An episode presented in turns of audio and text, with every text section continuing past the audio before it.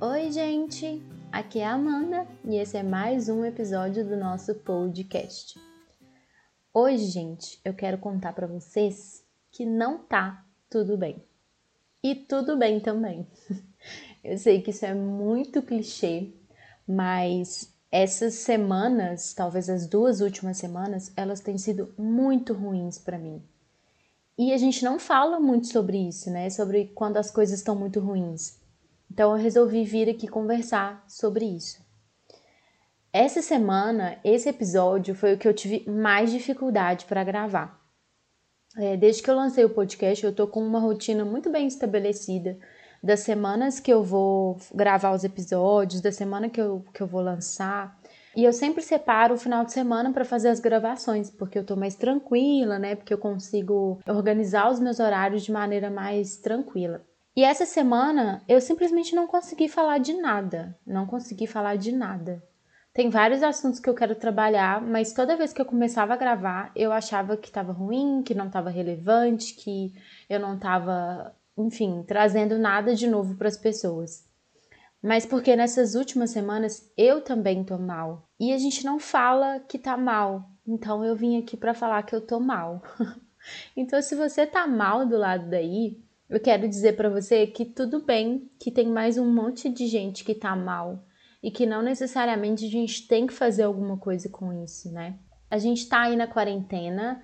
Eu tinha achado que eu nem ia vir trazer esse assunto aqui, porque tá todo mundo falando de quarentena e tá todo mundo vivendo a quarentena, então tá todo mundo de saco cheio da quarentena.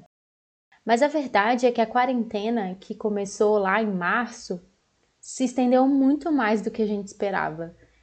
E a gente nem sabe até quando vai. Eu tô trabalhando de home office já tem um tempo. Eu tô afastada da minha família e dos meus amigos já tem um tempo. Eu tô tentando seguir a quarentena na medida do possível. Então, assim, eu saio para ir no supermercado, às vezes para ir numa consulta médica, mas eu evito ao máximo de ter outras interações que não são necessárias nesse momento.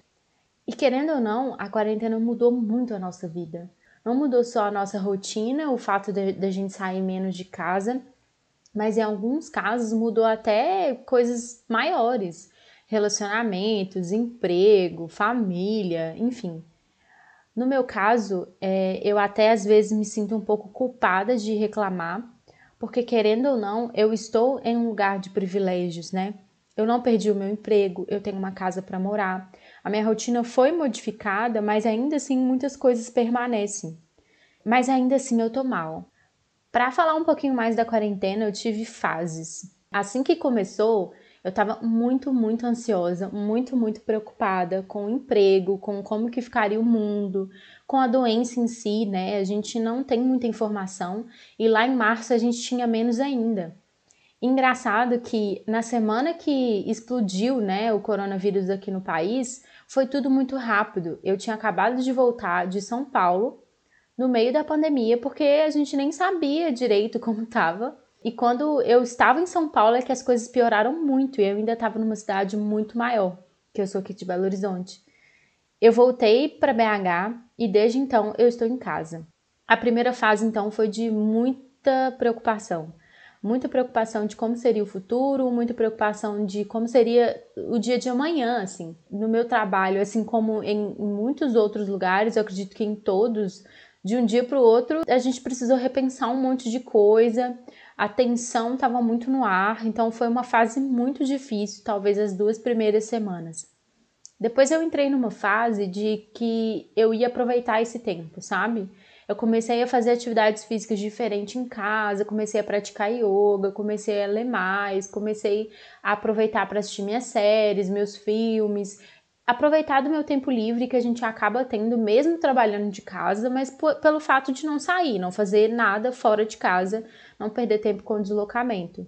Então eu aproveitei esse momento e agora eu tô num momento de muita instabilidade, de ter dias que eu tô super bem, tem dias que eu tô super mal.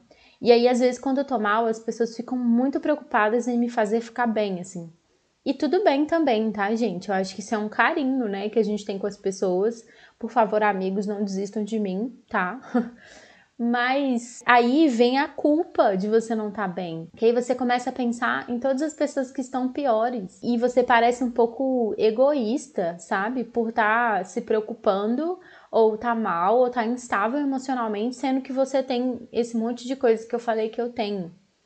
E aí, além de tá mal porque você já tá mal, você tá mal pelo fato de você tá mal. E aí isso se intensifica sabe? Eu queria só ter esse espaço de desabafo para que a gente possa se identificar aqui. Porque se você também está instável nessa quarentena, se você também não está conseguindo manter o seu ânimo, não está conseguindo fazer tudo que você gostaria de conseguir fazer, tudo bem, sabe? A gente é ser humano, nem sempre a gente vai conseguir manter os nossos planos e nem sempre a nossa, o nosso emocional vai estar tá tão pronto para as adversidades da vida na, na hora que a gente quer. Isso não quer dizer que a gente é menos resiliente, isso não quer dizer que a gente é mais forte ou menos forte. Isso só quer dizer que a gente é gente. E ser gente é muito difícil. E ser gente faz com que a gente passe por crises o tempo todo. E a gente precisa acolher essas crises também. Eu acho que dessa crise toda, o que mais está me pegando é a falta de previsibilidade essa pandemia a gente não sabe quando vai acabar, né? No início a gente tinha alguns prazos, agora já não tem mais, a gente não tem ideia de como vai ser, né? Essa falta de previsibilidade, essa falta de um prazo, né, de um momento que tudo vai voltar ao normal, é a pior parte. Mas eu acho que a falta da previsibilidade nos coloca de encontro com uma coisa que a gente precisa saber e que a gente precisa exercitar esse entendimento que a gente não tem controle de absolutamente nada. É isso. Ponto final. a gente não tem controle. E quando as coisas estão mais ou menos numa rotina que a gente conhece, numa rotina que a gente considera, né, normal, a gente costuma achar que a gente tá com controle das coisas. E a verdade é que a gente não tá. A gente nunca tem controle de nada. Então, essa pandemia faz com que a gente enfrente essa falta de controle, essa falta de previsibilidade, esse acaso da vida diariamente, sem a gente se preparar para isso. Mas na verdade, a gente nunca teve controle. A gente não tem controle se a gente vai ser promovido na nossa empresa, ou se a gente vai ser demitido na nossa empresa, se a gente vai continuar como as coisas estão. A gente não tem controle se fulano ou fulana vai gostar da gente, se o nosso relacionamento está sendo legal mesmo, do jeito que a gente espera. A gente não sabe nem se a gente vai acordar vivo amanhã. A gente pode cuidar da nossa saúde, mas a gente pode simplesmente atravessar a rua e ser atropelado. A gente pode não acordar, a gente pode, enfim, sei lá. Eu sei que isso é um pouco pessimista, né? Eu tô parecendo muito mórbida hoje. Mas a verdade é que é isso, sabe? É muito difícil para nós nos depararmos com essa falta de controle, com essa falta de previsão da vida. E a vida não é previsível. A gente não é previsível.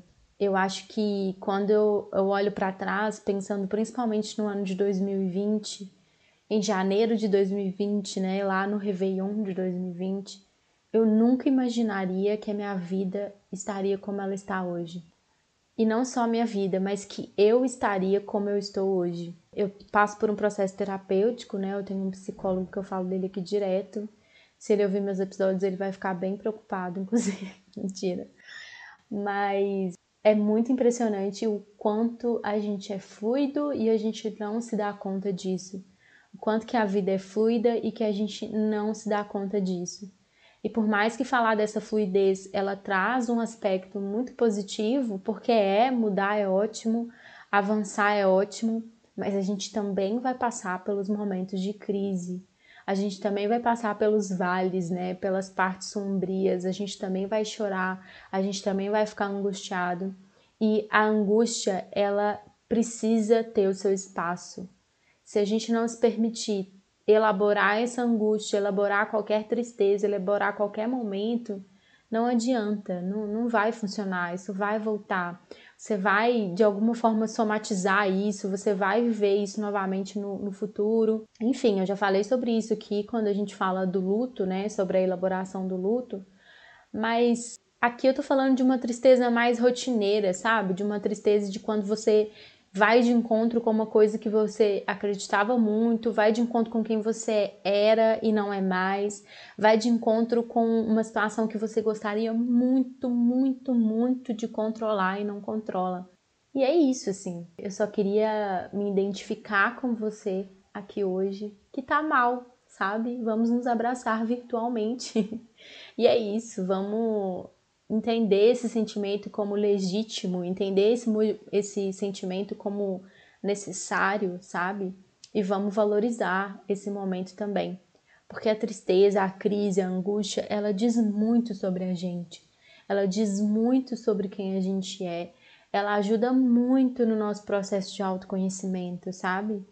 Porque você pode estar triste por conta da pandemia, todo mundo tá, mas o que de fato tá te deixando triste? O que que de fato nessa situação te deixa tão desconfortável? É essa raiz, é esse esse essa questão que vai te dar uma dica do que que você precisa olhar, sabe? E se tá muito difícil do lado daí, gente, busquem os apoios de vocês, sabe? Amigos, família, um psicólogo. Eu sempre vou indicar a terapia aqui, porque assim, a terapia mudou a minha vida e eu tenho certeza que ela mudaria a sua vida também, se você estiver disposto ao processo, né? Porque não é só você buscar um psicólogo, começar a fazer, se você efetivamente não estiver disposto a entrar em contato com essas coisas que são muito difíceis. E tudo bem também não entrar em contato, né? São escolhas. Eu fiz a escolha de entrar em contato e eu não me arrependo. Mas são dias muito difíceis, então é, eu, eu entendo, né? Se você não, não acha que faz sentido do lado daí.